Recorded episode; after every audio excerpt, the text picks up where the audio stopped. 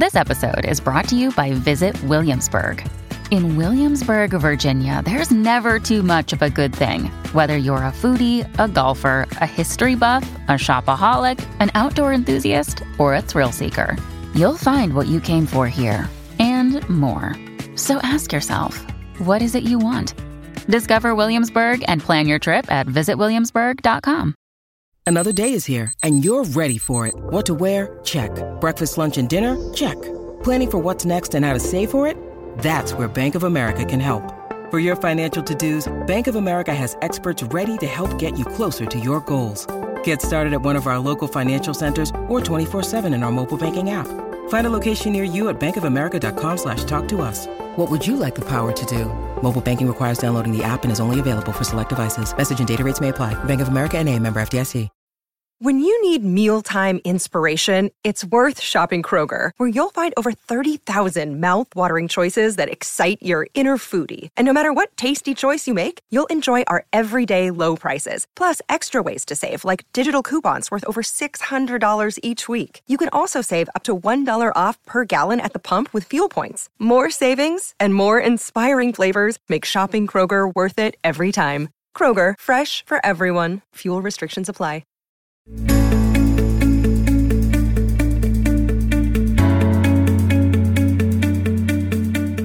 everyone. Welcome back to In My Heart, a podcast truly about all the things in my heart and finding our freedoms. I'm your host, Heather Thompson. You probably know my next guest, Alli Webb, as the co founder of Drybar, the whimsical salon that made blowout history when they crashed onto the scene, scaling to 150 plus locations across the US, teeming with product lines and buzz. And while Alli has graced the covers of today's most esteemed business and beauty publications, and lent her expertise on the hit show Shark Tank. Alli's gift to the world isn't her celebrity, but it's in her realness and the way in which she unapologetically and authentically sheds light on her life experiences, even the messy parts. Yes, she's an extremely successful entrepreneur and investor, but yes, she's also a woman who survived a public divorce and found love on the other side. She's a mom who bravely and full heartedly sent her son to rehab and she's a person who loves to give back and finds value in not only how well her ventures do, but how they make people feel, how she makes people feel. And she's in my heart. Welcome, Miss Alli Webb. Oh, what an intro. Goodness. Thank you. well, That's that is you. So let's jump right in. Alli, you turned entrepreneur in 2010 when you co founded Drybar with your brother, Michael Landau, and your then husband, Cameron Webb. How did you find hair? Because I think right before that, you were working for Nicole Miller, right? Opening her stores. And then Kinda. you trained under the amazing John Sahag, rest in peace. We both had him in common because he was my hairdresser. Mm-hmm. I wonder if you were even working there then. Probably. So what, what did you learn with Nicole? Did, did it teach you something? Because once you were with John, you saw a need and you knew you could fill it. So what were the elements that made this all take off? How did yeah. you lean into your brother and Cameron with this? Tell us a little bit about the background. Yeah, well, all the things you mentioned, the Nicole Miller error, John Sahag, my brother. I mean, it was like, it's so funny looking back on it. I grew up in South Florida, so like land of frizzy hair. And my hair is kind of like what it looks like right now. It's curly. And my son, actually, my 16 year old son has the curliest hair. And he's like, Mom, your hair is not curly. I'm like, it used to be more, but you know, in South Florida, it was so big and frizzy right. more than anything. And I just, and unmanageable. And, you know, I think that that seed was planted in me. And I just was forever in awe as a kid growing up of like, I think maybe we're about the same age, but it was like Christie Brinkley and Cindy Crawford and those models with this like voluptuous but straight but amazing hair. And I was like, how in the world does their hair look like that? And you know, I was like a kid and I didn't understand how it worked. And then I I got a job at a hair salon as a receptionist when I was like 15, which was like the greatest job I ever had. And I loved the salon world and culture, and they blew up my hair for free. And and so it was like always in me. And after high school, I really didn't know what I wanted to do. And all my friends like had majors in college. And I was like, I don't really want to be in college. And so I didn't go. I mean, I went for a minute, but I didn't go to class. And I moved to New York City. And I moved to New York City twice. When I was about 18, I moved to New York. And that was when I was thinking, I wasn't still wasn't paying attention to like this hair thing that was going on for me. I was wanting to be in fashion. My parents had their own clothing stores when I was growing up, even though it was like old lady fashion. I just thought that's what I wanted to do. And I've always loved clothes. And, and so I was like, I think I want to be a stylist, like a fashion stylist. And I moved to New York and I, I worked for Cynthia Rowley for a little while. And then I worked, mm-hmm. you know, my brother ended up, you know, he's a couple of years older than me, Michael, and he ended up working for Nicole Miller Corporate. And he's like, I could get you a job at the Soho store. And I was like, oh, that sounds awesome, you know, and I just was lost. And so I did that for a while and that was kind of fun. And and then Michael and I decided to move back to South Florida where we grew up and open Nicole Miller Boutique. So if you have, you know, if you have any knowledge of like South Florida, uh, we grew up in Boca and then Miami is about a 45 minute drive. It's kind of like LA to OC, you know? Right.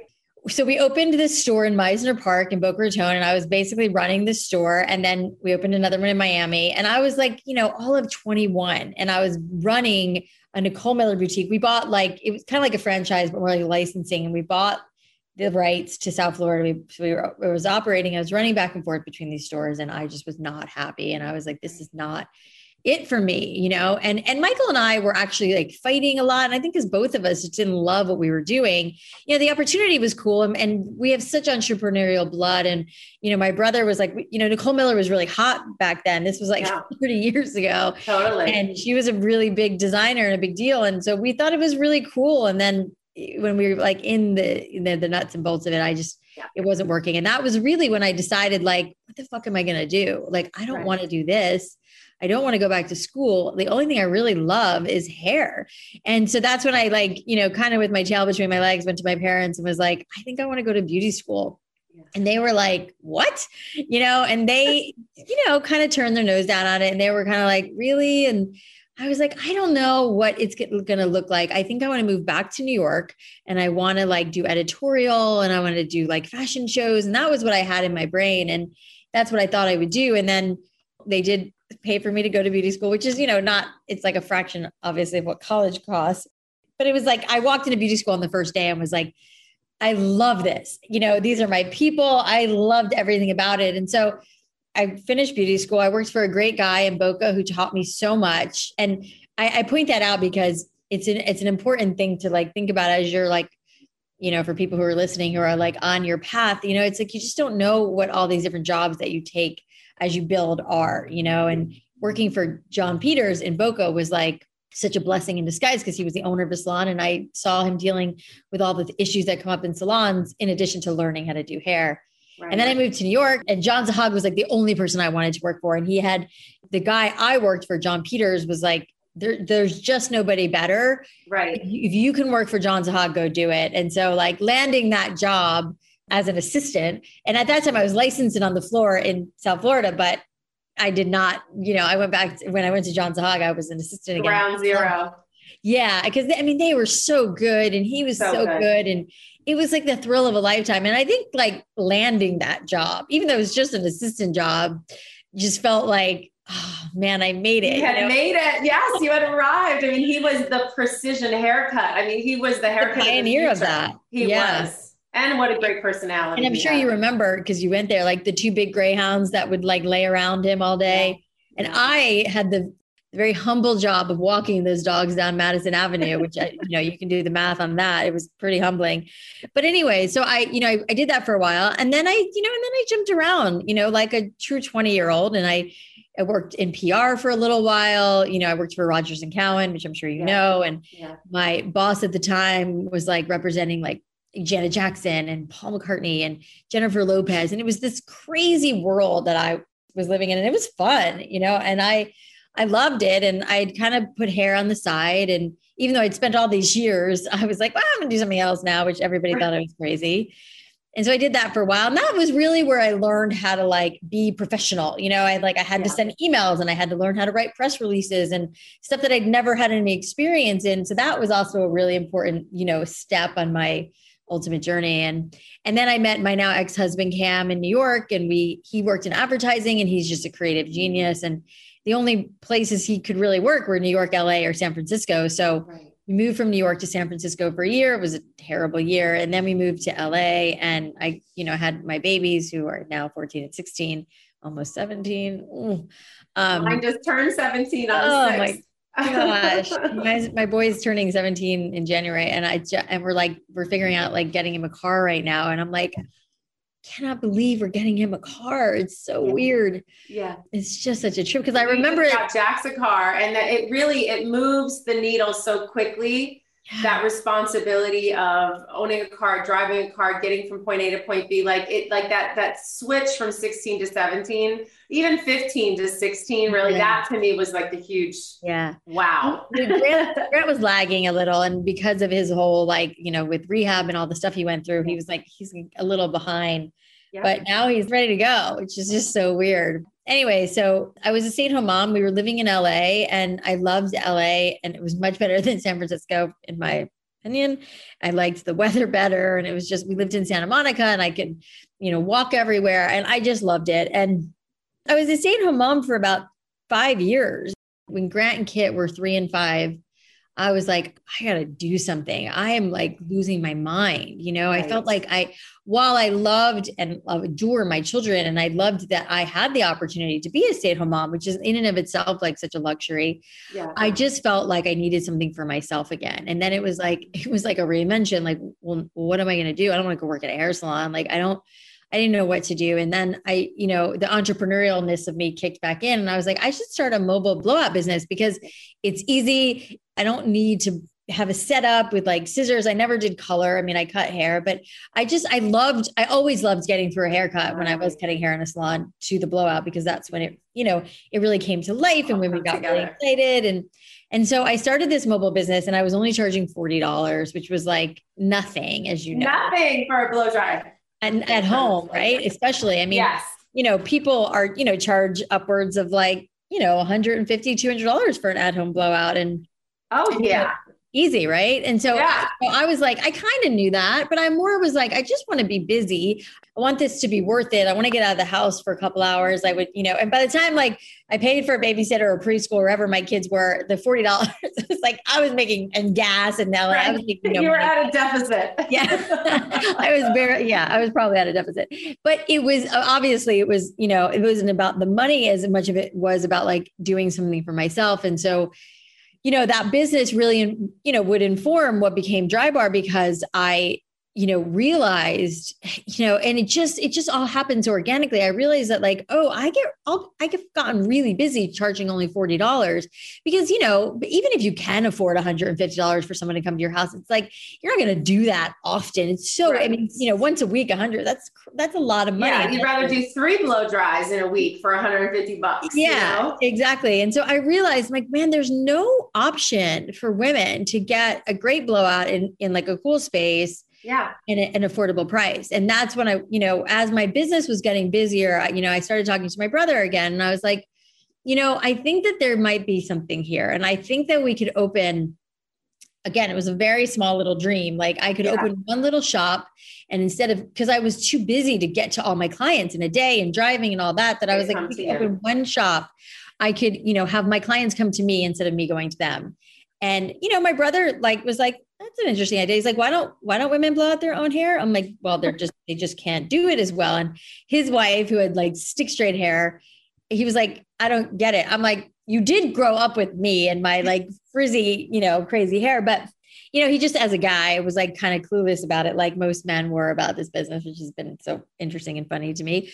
But you know, he was like, I, you know, I think that maybe there's something here. And and Cam, my ex-husband, you know, he was like, I feel like this is like the next nail salon. He's like, Yeah. you get your nails done once a week. And I, he's like, honestly, I barely notice. But when you get your hair blown out, it's like the first thing I notice about you. He's like, I think this is, this is, will kill it. And, and as an advertising guy, he was always pretty negative about most things. So, and ideas, you know, so Right. You know, I had like they liked the idea. I was excited about it. And so, you know, we kind of started on this journey and and decided to to go for it. And Cam was like, you know, building the website after he was done. He was a creative director at this agency called Secret Weapon. He was doing like Jack in the Box and Mercedes. Like he was doing big shit. And then he'd get home. We have the little kids. Once we got the kids to bed, like at nine o'clock at night until 12 o'clock at night, he's working on the website and and the three of us are learning how to work together and you know and then we opened the first store in february 2010 and you know, and by 2019, there were over 125 locations with styling tools and products to boot. Crazy. You wrote a New York Times bestseller. You launched a podcast, which was then initially you launched it with bro- your brother Michael. You're now doing that with Adrian, and we're going to get into that, right? So first you, and then you became a, a guest shark yeah. on Shark Tank. I mean, so like you were cooking as an entrepreneur, successful thriving, growing into new ventures that even you began after Drybar, which we're going to get into a little bit later in the podcast. But Alli, your bottom fell out, right? Like to the right. world, it could have looked like you were flying, but in fact, did it feel like you were dying? Because when I started to do some of the math, you and your partners sold Drybar at the very time you and your husband were divorcing. Yes. I mean, holy shit, girl. Like, can we please just peel back this onion a little bit? well, you know, it is funny. I mean, it's like we were so, I mean, you know, I, I don't know. You know, I think I think most of us like, you know, we got married when we were like around 25, 26 and and like now I see people get married at that age and I'm like don't do it, you know? Like you just don't know who you are yet. And when I met Cam, I was, you know, I'm I'm a pretty driven person, and when I want something, like I pretty much I go for it. And I was like, I remember so so distinctly at that time in my life, I was like, I want to find a man, I want to have babies, like I wanted that so badly, and you know, and in retrospect, it's so crystal clear to me that like we shouldn't have gotten married. Like we weren't really what we what I what it should have been. But like he's amazing. I knew he'd be a great dad. I knew he'd be a great you know, partner and all the things. But I also knew deep down that like we didn't have what I now know is this like just amazing love that I, you know, that I now have with Adrian that I didn't even know existed. I mean, we we were best friends and we got along, we had fun together, but there was like a real lack of intimacy and it just wasn't right. But we really liked each other. And I still like I adore Cam and we're yeah. I love him. I mean, I mean, you're still not only are you, you know, you sold Drybar together, but you're also still in business together. You have obviously two children. We're going to get into some of the things that you've had to cope with together. Yeah. I love to explore new wine, but don't want to be disappointed and waste money on an expensive bottle I'm not going to enjoy. So I found myself buying the same old thing until I found First Leaf. First Leaf Wine Club custom curates award winning wines selected by you and delivers them straight to your door. Just pop the cork, give your glass a swirl, and let them know what you think. The more wines you rate, the better they know which bottles to send next. They sample about 10,000 wines a year across five continents and 12 countries, selecting only the best for the club, working directly with producers, eliminating the middleman and the markup, which means as members, we get to drink great wines for a lot less. You start by taking a simple five minute quiz that helps match you to the wines that are ripe for you to try. There are no contracts or cancellation fees, and if you're not happy with a wine you receive, just let them know, and you'll get credit toward your next shipment. From the wine in your box to your delivery schedule, First Leaf lets you design your perfect membership. I love getting my first leaf shipments. They come with beautiful newsletters and individual descriptions about each bottle included. I'm discovering and sharing new wines that I would have never tried. Join today and you'll get six bottles of wine for just $29.95 and free shipping. Go to tryfirstleaf.com slash in my heart. That's tryfirstleaf.com slash in my heart for six bottles of wine for $29.95 and free shipping. Here's a toast to first. May you enjoy them with the people you love from the first sip to the last. Try firstleaf.com slash in my heart. Now back to my show. Sometimes I look down the nose of aging. You know, I look down the nose of wisdom and I find myself cynical sometimes. You yeah. know, like when I see a very young couple, like your early 20s, talking about getting married, I'm like, don't rush. You know, you have your whole yeah. life ahead of you. And yeah. same with kids and that sort of thing. But I also look at what you guys did together is I call that success. Uh, even though you ended in divorce, you had success in your relationship, your two beautiful children, you had a young marriage together, and now you've been able to sustain a partnership yeah. which can sometimes be a lot more important than a marriage. I mean, it's so true. I mean, now, you know, it's an interesting place to be in with him now because we've been separated and divorced, whatever, for almost four years now. And, and so we've, you know, we've, we've gone through a lot, we've come a long way, but like, even just like last week, me and Adrian, who's my fiance, Grant, Kit, Cam and and his girlfriend, we all went to dinner together and you know, we had such a nice time and afterwards like we all kind of texted and we're like, you know, it's we didn't we didn't have to do a dinner together socially, but we enjoy each other's company and like I miss Cam on a lot of levels. Like I really like him as a person. He's a he's a really fun guy. The things that I loved about him and fell in love with him like are still things that I like about him, of you know. And, and luckily we got past a pretty rough spot, which was, you know, it's, it, you know, severing a marriage is, you know, you know, it, it is, it took, it put me into such, I mean, when you said the bottom fell out, it's so, it's so funny. My phone is ringing right now and it's actually it's Cameron. Um, um, ears are buzzing. I know. I thought, you know, I really wanted a divorce. I thought this was like the right thing for both of us. Like we weren't happy. You know, we there was so much not working and we were so distracted for so many years with Drybar and the kids that we weren't really paying attention to it. And when things started to slow down a little for me, I was like, oh shit. And I think it was also my parents got divorced when they were in their 50s. And, you know, my mom died about five years ago and she never found anybody again. And you know, they got divorced when they were, like I said, in like their 50s. And I was like, I just feel like I need to like for me and for him. Like I don't I think there's more. Yeah. I think there's more out there and I'm and I feel like I have to do this. And but what was really shocking and what where where, where like I felt so face down was like I was like I want to do this. This is the right thing. I'm going to get on my own and I didn't know what was going to happen, but right. I fell into such a depression and I couldn't understand why. I know it seems probably pretty simple as like the marriage ended, but I wasn't upset necessarily about the marriage ending. I wanted the marriage to end. But then I was like, oh shit, I'm a single mom and I have to navigate all these things that I've been navigating with this partner for like the, the better half of my life, like 17 years. And that's gone. And at the time when Cam and I first separated, it was tough. And he and it, we weren't cordial. And we, we were we were we were trying to figure out how to do this new dance. And and so you know he wasn't my support system anymore. And i didn't have that. I had my friends and whatever but my mom had died the year before. And so i was like oh my god. And i felt so alone and i felt so scared. And i was like oh my god i have to do this by myself and it and i just it just like i sunk into this depression that was so surprising to me and you know, and I went to onsite and I did all this work on myself. But, and I remember people saying to me, it's like, well, I mean, somebody brilliantly said to me once, and I'm sure people said this to me before, but it sunk in at that exact time when I needed to hear it. There was like, your husband held an energy and space for you that nobody holds anymore. So that is a kind of black hole in your life that mm-hmm. you're needing to like refill, and you will eventually, one way or the other.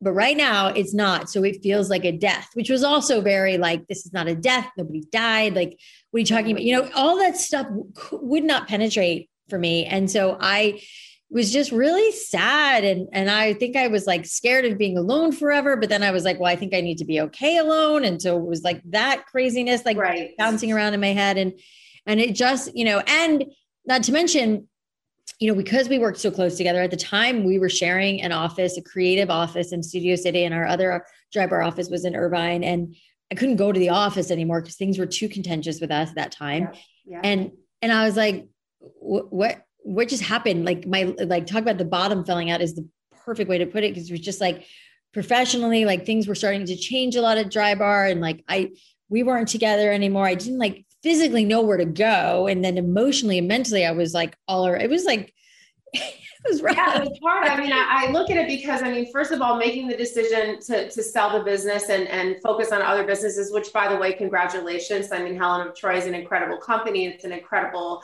um, you know, acquisition. But yeah. at the time that this thing that you had built together was flying and burgeoning like you guys weren't surviving. And I, you know i know a lot of women both in positions of, of power and not often come to a point in their lives where we just feel like we're in last place all the time. Like i you know i'm a working mother of two at home and i work from home and things like that. And sometimes I feel like, you know, I'm in last place as a mom and it's hard to feel, be heard or feel valued, you know, and as an entrepreneur, we never stop, right? Yep. So I'm working all the time as an entrepreneur. I've got teenagers who don't really care much about me. You know, my husband and I are pivoting now. He's working kind of in New York City. I'm more in the Berkshires, you know, because of the virus. And, you know, something that you said really like it clicked with me. It's just like we never really get to do what makes us feel good. Even though, like being an entrepreneur, I love my business, but I find myself sometimes as an entrepreneur doing the pieces of the business that aren't supposed to be my piece, right? Like the things that I love, right? right? So, like, you've learned somehow to really lean into what makes you feel good and fills you up versus depleting you. Were like, were you feeling depleted like I have been at that time too? Totally. I mean, you know, I think that like the, I, I was experiencing so much burnout with the business because, yeah. you know, I was, we were going at a breakneck speed, which was like, you know, r- really exciting. And, and there was so much adrenaline and there was so much, you know, like all the things you said in your introduction, you know, it was like very intoxicating and, you know, and all the opportunities that were coming my way. And like, you know, I was definitely at the forefront of like this entrepreneurial, like business leaders, like having their moment. And, and so all of that stuff was really exciting that I wasn't, you know, it was just like everything else was kind of on the back burner. And, and, and it did take me, a, you know, a while to like, be comfortable with slowing down and be comfortable yeah. with like wait a second what what what am i doing and i was at this crazy speed you know and i think that's why you know when i and i had literally gotten i'm, I'm in the process of writing like a memoir and i'm going to put all of this in the book but like i was right. i was literally the week the week that we decided to end our marriage the week before i had I, I was on this crazy like press tour. It was like a week long where I was going from Nashville. I was doing a bunch of press and TV shows and stuff in Nashville. And then I was like hosting Miss America. It was so fucking random. And I was just doing all this crazy stuff. And I was on the road. And I think I was like, you know, in the thrust of all these things that were, were fun and exciting. And then I like, and then I came home and I was Gosh. like crash. And I was like, oh my God, like I don't know where I am and what I'm doing and what I want. And that was when, you know, and I, and I was like, you know, starting to like you know, I never cheated on camera or anything, but I was starting to feel like attracted to other men all the time. And I was like, what is happening? You know, and and it was just this like now looking back, I know it was like this rebirth that was happening for me that I needed to like take control. And I'm like, I'm it was it was so painful and so hard for like a good year, like to the point where I was like, I don't, I just like, I can't, I don't know if I can go on. I mean, I got like really, really like rock bottom, but I'm so grateful for having gone through that because I, you know, even my brother jokes around and calls me like Alli 2.0 now because I softened so much in that process because I was just on this like treadmill for yeah. so many years. And finally I was like, I gotta like figure out what I need, you know, yes. Point, you know. That's it because you're not only was it a treadmill, but it was a trajectory like we share there's a lot of commonalities with like you know the business and us and how our businesses take off and you know, I had an idea, you had an idea. It was a great idea. Like who know how how great it was going to be and how much it was going to take off. And at that same time, you're making babies and you're trying to deal with your raising marriage. Them. Yeah, raising them and deal with you know, co- co- communicating with a husband that's you know fairly new and still and all that yeah. stuff. So I think like you know we just what happened to me and I, I know this enough to know this is what happened to you when you were forced to slow down or things made you slow down. You you were forced to listen to that voice in your head. You were forced to stop pushing it out, but like actually listen to some of the things that you already knew. Like, I have to make a change. I'm moving too fast. Like, I'm not doing anything that I love anymore. Mm-hmm. So, how did you? really finally tap into that world within yourself that is Alli Webb and that is not Drybar, that is not Karen Webb, that is Alli Webb. And how did you do that? I mean, I know you mentioned on site. I know uh, Brene Brown, who's a great inspiration to me. And I know that Gabby Bernstein was an inspiration to you. Like, let's talk about these women and on site and, and, and how you got help and how you knew you needed it for your son. And, and like, was that lesson that you went through also helpful in you being able to advocate for your child once you learned how to advocate for yourself? That's a lot wrapped up in there, but give it to us, girl.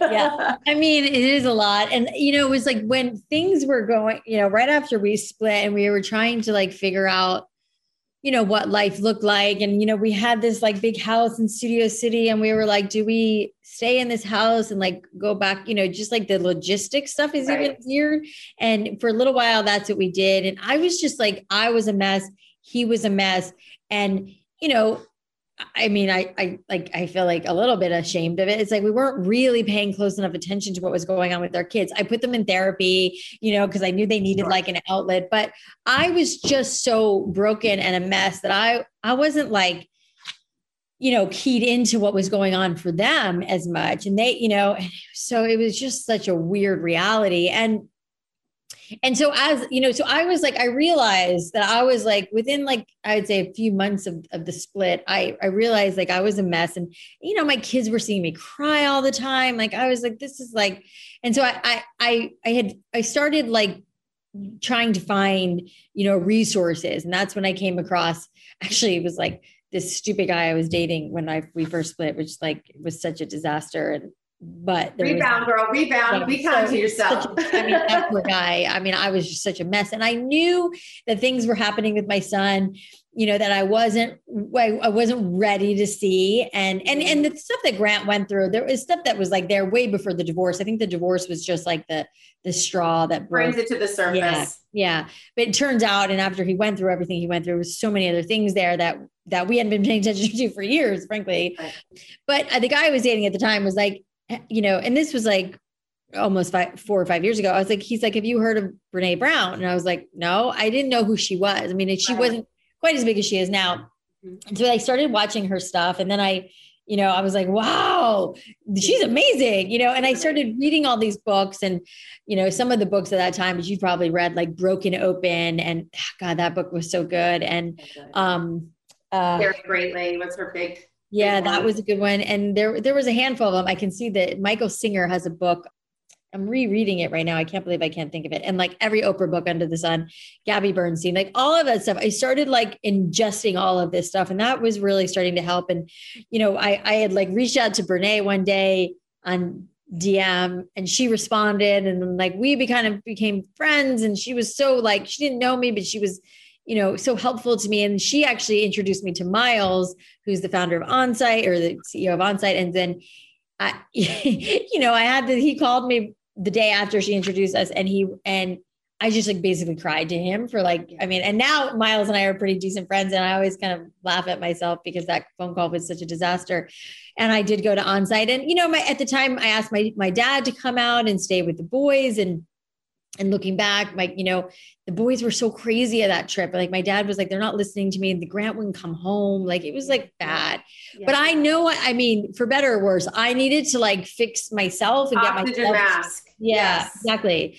And and so I finally started to come out of it. And and as I was coming out of it, it was like Grant was like, you know, doing kind of a nosedive and and you know we real and things were getting really bad for him. And and you know he was like doing all sorts of crazy shit. And and Cam and I were not like on great terms. And then you know like a couple things happened that we were like oh we got to get him help. And that's when we decided you know we found this like in in like a treatment program in LA and um, and, it, and I'll tell you, like the, the, silver lining of that was that it brought Cam and I together, where we had to come together to deal with our son. You know, yeah. Yes. And so we started having to be like in therapy together, which I wanted us to do therapy initially, but Cam was like, fuck you, no way. Yeah. But then we ended up in therapy together, really dealing with their son. And that was really rough too, because like Grant was just so angry about things and Cam was angry and I was angry and upset. And he was just like, oh, it was so terrible, but it was bad for a while. And then it, it slowly got better, you know, and, and we realized that like Grant had like all this stuff going on for him that had been there for years that we weren't, we didn't realize, like, I don't know if we could have.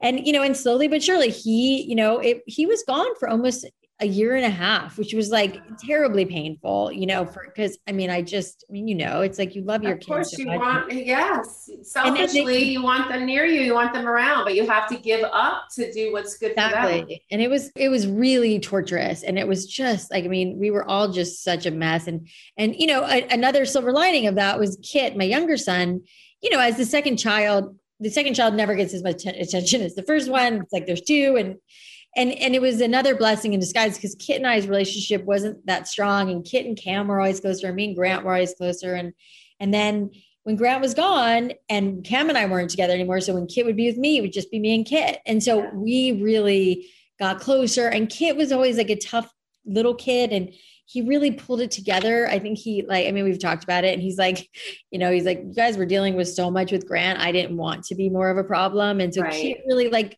you know, we really bonded and we got some real good time alone together, which yeah. we never had, which was, right. which was really awesome and a blessing too. And and so you know slowly but surely we started to like work through it and work out of it and it's like i mean even like thinking about how our lives are now it's like it's so crazy because like we're all so happy and life is like i want to bring up that point i want to talk about that because as your girl gabby would say gabby Bernstein would say the universe has your back I want to bring up a couple points for the listeners. First of all, Onsite, it, you can Google it. Onsite is out of Tennessee. Uh, they do workshops. You can go uh, uh, literally on site and visit and stay there, but they also do online things. So if anybody's struggling with some of the things, they could absolutely use that as a resource. Um, I know Alli recommends it and Brene Brown recommends it.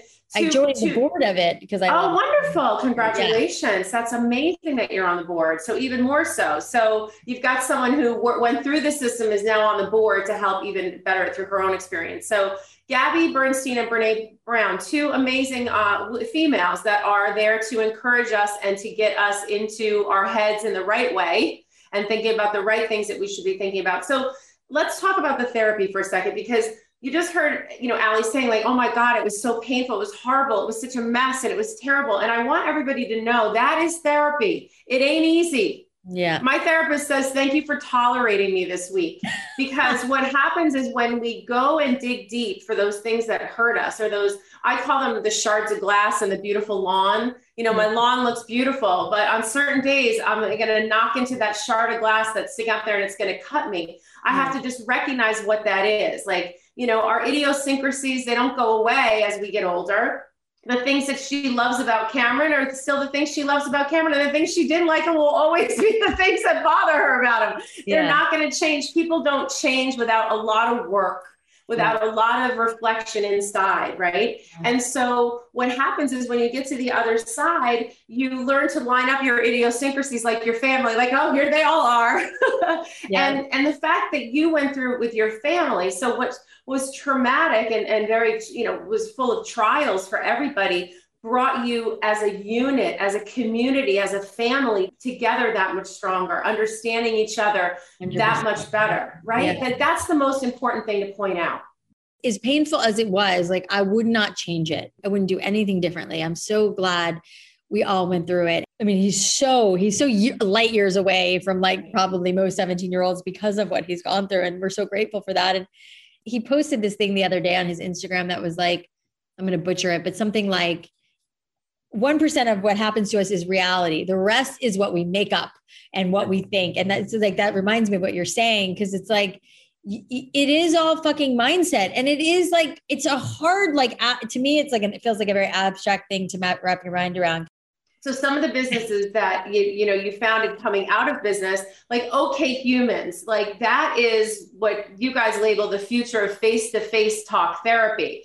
Did you recognize the need for that when you guys were going through it? Like we don't like going into this institutional like office. Like we need kind of it's and it's kind of signature to what you do anyway in terms of branding which we're going to get into. But tell me how did ok humans start? And it was it because of your experience? Yeah i mean it was it was an interesting it was so interesting the way it started. I mean we we had already started squeeze which you know which we can backtrack and talk about in a minute which is a massage concept which is a similar kind of yeah to Drybar in a lot of ways but and until we were like, okay, we're, you know, we're on to this new phase. At that time, we weren't like, you know, I mean, I'm still on the board and, you know, it's still a little bit of, I do a little bit of Drybar, but very little.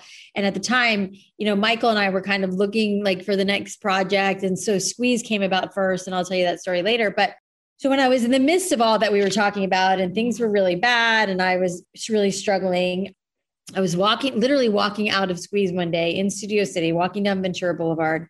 And this girl came up to me and she was like, You're Ali, right? And I was like, Yes. And she was like, My name is Christy. I've actually sent you a bunch of DMs. And she's like, I actually worked for you in the Palisades years ago. And then I went back to school and got my like marriage and family license, therapist license. And I was like, That's cool. And she's like, I want to start a concept where it's like basically like therapy of like the Drybar of therapy, where it's like, it's, you know, it's in like a, like a, um, a shop like a strip mall kind of like Drybar is like it's next to you know retail and it just becomes this thing like you said that's like you know you're popping into therapy and then you're going to go have lunch and then you're going to go get a blowout and all the things like making it like you're not going into some like you know old weird medical building. It's branded really well like basically creating an experience around therapy. a positive experience versus yeah. it's negative i gotta go like, to therapy like there's something wrong with me. Right and this cool space and it's just like you know and of course like there's all this liberation happening around therapy largely because of like the craziness we've all lived through the last couple yeah. of years. Um, and people are and definitely acceptance of it is opening, which I think is really yeah. great with mental health awareness. And totally, and you know, we were thinking this three years ago, but it definitely has helped that that's, you know, that people are feeling like there's nothing wrong with therapy. Therapy is a great way to like talk your shit out and feel, you know, all the things. And so Chrissy, you know, approached me as I was walking out and my life was really upside down at that point and i was like Yes, I love this idea. And she had just had a meeting with Brittany, who is our co-founder and CEO of Squeeze and, and used to run marketing at Drybar and a dear friend of mine. And, you know, and I called Brittany right after I, you know, sat and on Ventura Boulevard talking with Christy for 20 minutes. I called Brittany and I was like, this is a fucking great idea. Like, we, we should definitely do this. And she was like, I know, I love it too. And then we called my brother and he loved it too. And so, you know, we kind of have formed this umbrella company called the Feel Good Company, which houses Squeeze and OK Humans. It's a newer concept, and I think that there's it's it's interesting now starting it, and you can book on the app. You know, you can do all the things on the app, and it's it's definitely ramping up. But the the need for it, I think, is that is again to just normalize therapy and to get people excited about, hey, I can just pop it like in Brentwood, it's right next to Susie Cakes, you know, right. we're going to cupcake, go to therapy, you know. So it, you know, we just we feel like we really have something here, and it's the same, you know, founding team as as Drybar. You know, yeah. the same architect. Cam did all the creative, so it's a really cool concept, and we're really proud of it. I love that. So Squeeze was a, a, a way better massage experience that you brought. And OK Humans was like the future of of making face-to-face therapy something that was positive you know versus the we all know it's going to be work right? But in all the businesses that you've started there's always a need you're filling right? So squeeze is a better massage. OK Humans face it we're going to get into jewelry too which is beckett and quill which is your newest passion. But you fill a need. So like i love that as an entrepreneur too. Like i look at white space and i see the white space and normally i do it as a consumer if right. I'm not finding something as a consumer, then I'm like, I got to take matters into my own hands. And totally. you say always, and by the way, I love this chick who went up to you outside of Squeeze who like gave you the Shark Tank pitch without needing the Shark Tank ticket and totally. you bought in. But it's risk versus drive. Let's talk about that. I know you talk about that as an entrepreneur a lot and, and what separates entrepreneurs and, and, yeah. and you talk about risk versus drive. So share that. Yeah, I mean, it is a thing. And, you know, it's like, I, I'm sure some people can like hone that muscle. And I think some people are just born with it, probably like you and I. You know, it's like, I just, even when we were starting Drybar, you know, and I remember it was like in the middle of a recession, yeah. ironically. And yeah. we were actually opening in Brentwood Gardens, which, if you know that area, it was really dead. But I liked it because it was like a thoroughfare between like all of my clients that I was like doing from Beverly Hills to the Palisades and Brentwood and whatever, but it was dead. And and that particular spot that we were opening in, I literally had people say to me, "You know, every business that's been here has failed," and I was like, "Oh my god," you know. But thank you.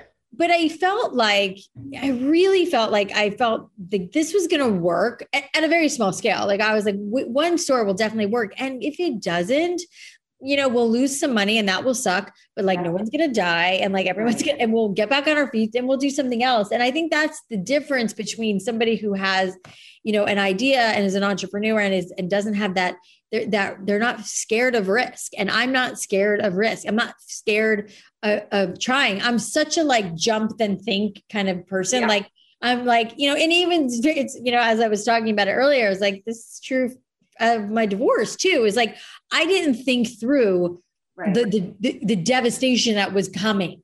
Right. You know, I just thought like, woohoo! I'm gonna be I'm gonna be divorced and I can date and I'm gonna have yeah. fun and blah blah blah. Like I thought of like all the good things that were gonna come of it. Like none of the bad shit registered for me, which I think is true of like my business sense too. Is like I see all this greatness that's going to happen. And then you get a little weighed down with like all the shit that's going to go wrong, which it will, but like it just doesn't, it just doesn't really phase me. I'm just as such like life is short.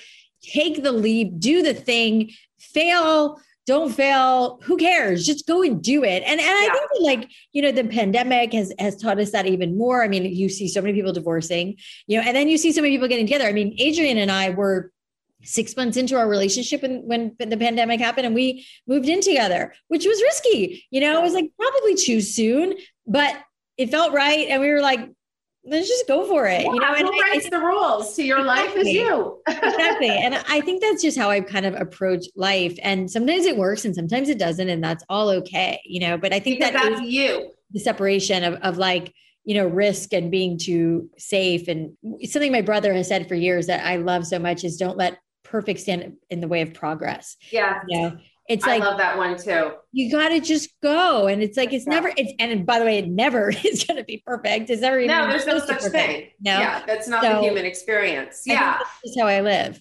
Worry about problems as they come up. That's one of the things that Alli says. You know, uh, just start, yeah. get going. You yeah. think you know everything, or you need to know, or you need to know everything, and when you let go of that, that's right. when you expand is what you said and when you let people in to help you because that's the other thing that i want to just highlight about you and we're going to get into uh, the final place that you went for help is that you seek out help. You I seek out services you seek out help you seek out Onsite you seek out Brene, you know what i mean? And you even seeked out a matchmaker and we're going to talk about that find yourself bamboozled at how to launch your business into the world? You created beautiful content and now it's time to post it on your website, send it to your contacts, and share it on Instagram. But posting your creation everywhere includes reformatting, resizing, re downloading, and re uploading, and that's why there is Issuu, the world's leading digital publishing platform to help you import your designs and create derivative assets for web, mobile, social, email, and more. Whether you work for yourself or you're part of a team, Issuu helps creators, marketers, designers, and really anyone who wants to make content that stands out. Issuu takes your PDF images and text and transforms them. Issuu's templates give you a native experience on desktop, mobile apps, Facebook, Instagram, Twitter, Pinterest, and all other social media. With Issuu, what used to take hours now only takes minutes. You can get started with Issuu today for free, or if you sign up for a premium account, you'll get 50% off when you go to issuu.com slash podcast and use promo code in my heart. That's I-S-S-U-U dot com slash podcast and use promo code in my heart at checkout for your free account or for 50% off your premium account that's issuu dot com slash podcast with promo code in my heart Cerebral is an online mental health service that offers prescription medication, counseling, and therapy for anxiety, depression, ADHD, insomnia, and more. In the last year, rates of anxiety and depression have no doubt doubled in the United States, and with a rise in need, there is Cerebral, one of the few online services that provides prescription medication through a licensed provider and for one third the price of traditional therapy. Remove the worry of having to wait weeks to get an appointment. Skip the pharmacy lines, save time and money. Medication ships straight to your door. And with the Cerebral mobile app, your personal care team is wherever you are. You can take your sessions on a laptop or a phone, and Cerebral is available to everyone with or without insurance. And if you're out of network, they'll provide you with the necessary paperwork so you can easily submit a claim. Simone Biles is their Chief Impact Officer. She is a huge advocate for mental health, reducing stigma around getting treatment, and diversity in therapists so everyone can get the treatment that they deserve and works for their lifestyle. Listeners of this program can receive 65% off your first month of medication management and care counseling at cerebral.com slash in my heart. Go to cerebral.com slash in my heart for 65% off your first month. That's just a total of $30 to get started. Join Cerebral today. They're on a mission to make quality mental health care accessible and affordable for all. Now back to my show. You have a style and branding that are a signature of you. And part of that signature is run and ask questions later you know just start and get going and that works for you even because nothing's going to be painless you make luxuries like available to people. You make the things like a blowout, you know what I mean? Like massages, like therapy, which a lot of people can't afford or don't think they can afford. You make it approachable um, and more within reach to people. And so I love you for that because I think that that's really important. And that's signature to Alli Webb. So if you can see her business, if you think it's her business, you, you, it probably is because she has a style to everything that she does. Now let's talk about when did you know you were ready for love again? We got to end with Adrian because I know you hired a matchmaking service called yes. Three Day Rule. How did you decide the Match.com or these dating apps were not going to work for you? Yeah. Tell us about that journey a little bit. Well, I think that I was even uh, even right after my marriage ended. You know, I was very like I want to find a great love. Like I wanted that really badly, and what I you know didn't know was that like i needed time before that could happen which i would you know everybody said to me you need at least a year by yourself. And i was like no no i'm gonna and i did i started dating right away which was a disaster like i told you the first guy i dated it was a disaster. And i realized i do need some time on my own. I finally got right. place and i felt like i needed time to be okay on my own. Once i got to that point where i was like you know what? I'm good that's when I met somebody, of course, right? But the way it happened was I was on all the I was on all the apps like Bumble, Match.com, Hinge. You know, I was on Raya, which is like ridiculous. I mean, they were all ridiculous. And and I had I dated some guys from all of those places, but you know what, what i found was like i needed a very or needed or wanted a very specific type of guy and i wasn't right. finding him on the apps it was like right. you know i was dating guys who were in their 40s who'd like never been married and still wanted kids and i was like that ship has sailed you know it was just like a, a, lot of things that just weren't right and ironically when you know we, we're actually not doing the podcast anymore Adrian and i we just kind of stopped doing it which we haven't really publicly announced but we're not doing it anymore and i'm, I'm working on something new but we're not there yet. But all right, well, we can't wait to hear. Yeah. but um at the time, Michael and I were doing uh, Raising the Bar, and we had the founder of the three day rule come on, Talia Goldstein. And it was very awesome timing because I had just stopped dating this guy that I was actually set up with, who was like a disaster too. And I was so, was so feeling defeated by it. And I was like, I really want to meet somebody, but I really have a specific criteria of what I want. And she came on the podcast. It's a great episode, which, you know, anybody can listen to. And she talks about how she just always had this knack for matchmaking and she would put people together that you'd never expect. And she right. was working at E at the time, but was like had this like side hustle of matchmaking. And then she turned it into a real business. And I had actually been approached by like some of like the big New York matchmakers who were like hundred thousand dollars to hire. Yeah. And I was like, who fucking pays that? Like, right? No way, you know. And and so she was. This was much more moderate, and I, you know, and, and she was like, listen, people, this is what got me. She's like, people prioritize you know their trainer their nutritionist their therapist all these things because they're important to us and we pay for them because they make our lives better. And yet love is like the ultimate and like everybody needs love and everybody wants that person like but we're gonna skimp on that you know? And i was like it's so true you know? And i was like okay i'm gonna put my money where my mouth is and i'm gonna sign up for the service and i paid just like everybody else. And it was it was an interesting experience and these matchmakers like the business model is so fantastic i mean they basically you know it's this army of mostly women and they but now I, I ironically i didn't realize this at the time but and I think it's grown. It's about like 40% of the people who sign up are men, but Adrian wasn't. Yeah, yeah. Adrian hadn't signed up. They found him. And that's what they do is they go find these guys like through Instagram and Facebook and like conferences and coffee shops and like and you as the person who hires them like I met with my matchmaker at a coffee shop.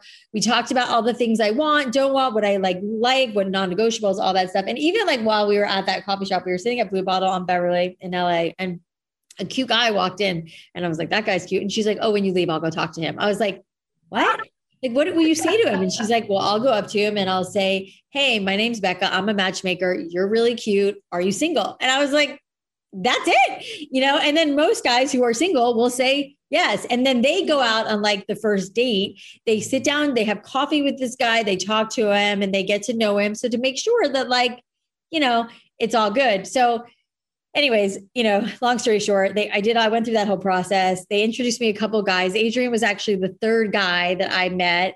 And uh, you know, I remember them sending me like his bio and they sent him mine and they had set him up with somebody else that wasn't a good fit and And so he was a little skeptical about the whole thing. And then, and then he met me and but ta-da love yeah. at first sight is how you describe it which it really was i mean we he actually called me before we met because we were texting first and then like he called me one day and i was like i'm just not really a phone person and i'm like why are you calling me and he's like well you know we i wanted to hear your voice I wanted you to hear mine and we ended up talking for like five hours into the That's, wee hours. And I was see, like, that is just to those people out there dating. What I hear from my single friends is that with the apps, you can't get you can't get past the chatting. Yeah. Like everyone's texting, chatting, texting all the time. Yeah. Relationships start through communication, of verbal yeah. communication. So he was kudos to him for calling you up because that was the right move.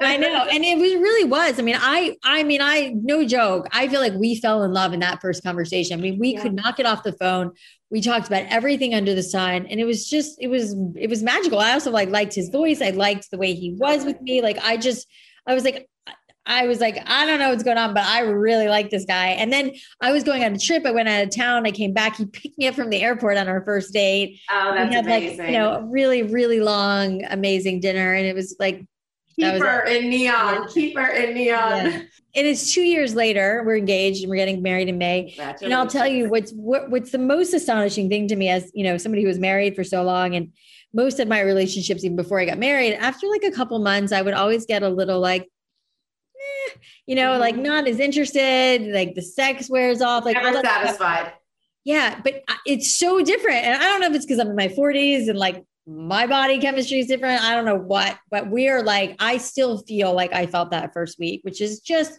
mind blowing to me. That's I mean, amazing. So mind blowing to me. That's amazing. And you should keep feeling that. You know what I mean? Yeah. Like that is for sure. And it's a it's a warning sign. I mean, you're they're engaged now. Congratulations, getting married in May. So this is truly the honeymoon phase, and you know that. And if things yeah. are not good ever, people during this phase, that is a yellow flag. Yeah. Because you don't yeah. have to get married. You can keep a yeah. relationship. You don't have to have a contract. Yeah. You know what I mean? Unless you decide financially that's the reason for you.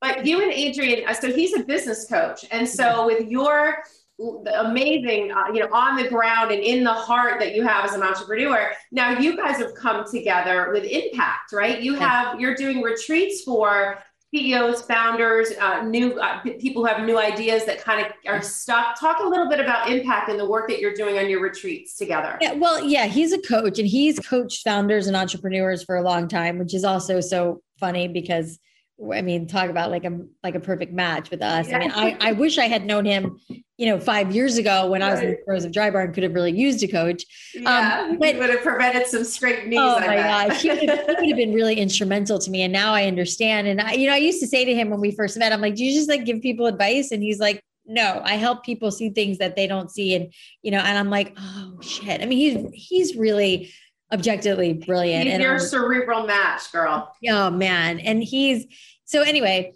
uh, you know, he does this for a living and he's always talking to, you know, founders and entrepreneurs. And I've always had this like desire to give back and to, I didn't go to college, but I feel like I got like an MBA on the job with building Drybar and I've learned so much and, you know, definitely scrappy, but like I just have this desire to give back where I can. And, you know, as you know, it's like I, you know, people are constantly emailing me or, you know, DMing me like, can I get like 15 minutes with you to have coffee? I'm like, I, it's just too hard to do that. But what, what, how does it look to give back in another way? And so Adrian and I started like talking more about this idea of the impact series where people can you know sign up and come and spend a weekend with us and you know we really want like people who are really dedicated and really excited about this to do it and you know, we so we just kind of like threw it together and we've done a couple of them and it's just been really amazing. And it's so interesting to see, you know, these founders who are early in the early stages of their companies. And to me, you know, from this like peripheral view, I'm like,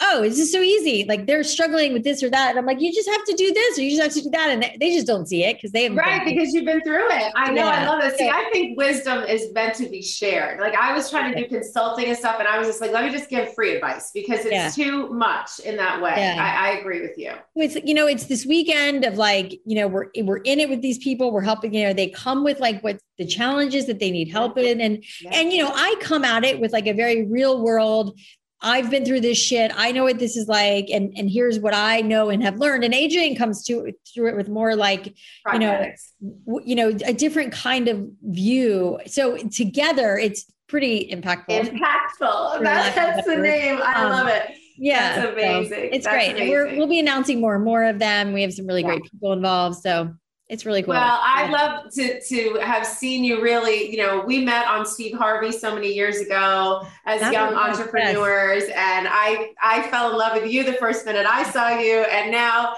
to just watch you. I mean, I saw on Instagram you paying it forward and now after you had so much darkness, you are now shining such a bright light for people and I just appreciate you for that even more and all that you're doing. So how are you finding your freedoms? Like how now that you know all this wisdom, like how are you finding your freedoms? I am definitely in like a reinvention period again, you know, as even like talking about like my story and my life, it's like, you know, I'm definitely back in this odd place where I'm like, you know, I have all these different projects going. We have all these different businesses. I, you know, I started the jewelry business, Beckett and Quill, with one of my good friends. And it was also to fill like a need. I was like, she's making jewelry that looks and feels high end, but it doesn't cost the same. And. I just, you know, it was like a personal, like I love jewelry so much that I wanted to get involved in that. And I'm investing in businesses. High end, not high spend. High end, not high spend. That's right. Which Cam, by the way, came up with that and helped us rebrand it. And that's, you know, kind of been my contribution is like helping get this like company to the next level. So that's been really exciting. And, you know, like I said, I'm in the throes of writing a book, which is like, as you know, is just so cathartic and gut wrenching and hard. And, you know, it took me like a year to do the proposal. And now I'm actually literally in the process of pitching it and trying to sell it. So fingers crossed on that. And, and, and I have a couple other ideas and projects that are in the works too. And I'm just, I'm at this point, I'm just like throwing a lot at the wall, seeing what sticks. I've joined a couple of boards. I'm on the board of Onsite. Like I said, I'm also, I joined the board of a company called Ideal Image, which is like this really amazing medical spa and they're doing really cool things. And it's just, you know, I feel so lucky. I mean, there's days where I'm like, ah, I feel really lost. Like, who am I? Where am I? And then there's days where I'm like, I fucking love my life. You know, I mean, such a like roller coaster. Yeah, yeah. life is the human experience. Gosh, it's so, it's just so up and down. And, you know, and then, you know, not to mention like building a life with Adrian and he has little kids and my kids are much older. And so we're learning how to blend our families and deal with our exes. And it's just like, you know, every day is like a new adventure around here. And but I love it. You know, I am taking every day on as a new adventure is your freedoms right now. Well, Alli Webb, there's so much happening. Where can I guess our guests find you if they don't already follow you and find out all this great stuff you have going on? Yeah, I mean, I think right now my Instagram is probably the best hub for everything between all of my businesses and everything that's going on. I am working on putting my own website together, which I'm is a slow process, but just Alli Webb on Instagram is probably the best place to find me. And it's where I kind of announce everything that's going on. So and she's A L L I for those yeah. people who don't know. W E B B is Alli Webb is her Instagram. I thank you so much to my guest and friend, Alli Webb. You're such a delight and inspiration. I uh, thank you so much for your time and sharing the messy parts. Yes. We appreciate you and we're going to keep our eyes on you because I know we don't even know what's next. oh, you're so sweet. Well, this was amazing. Thank you so much. Thank you, honey. And I hope to see you soon. If I get my butt out to LA anytime yes. soon, I'll be calling out you. Here. And if you okay. come to New York, let me know. I will.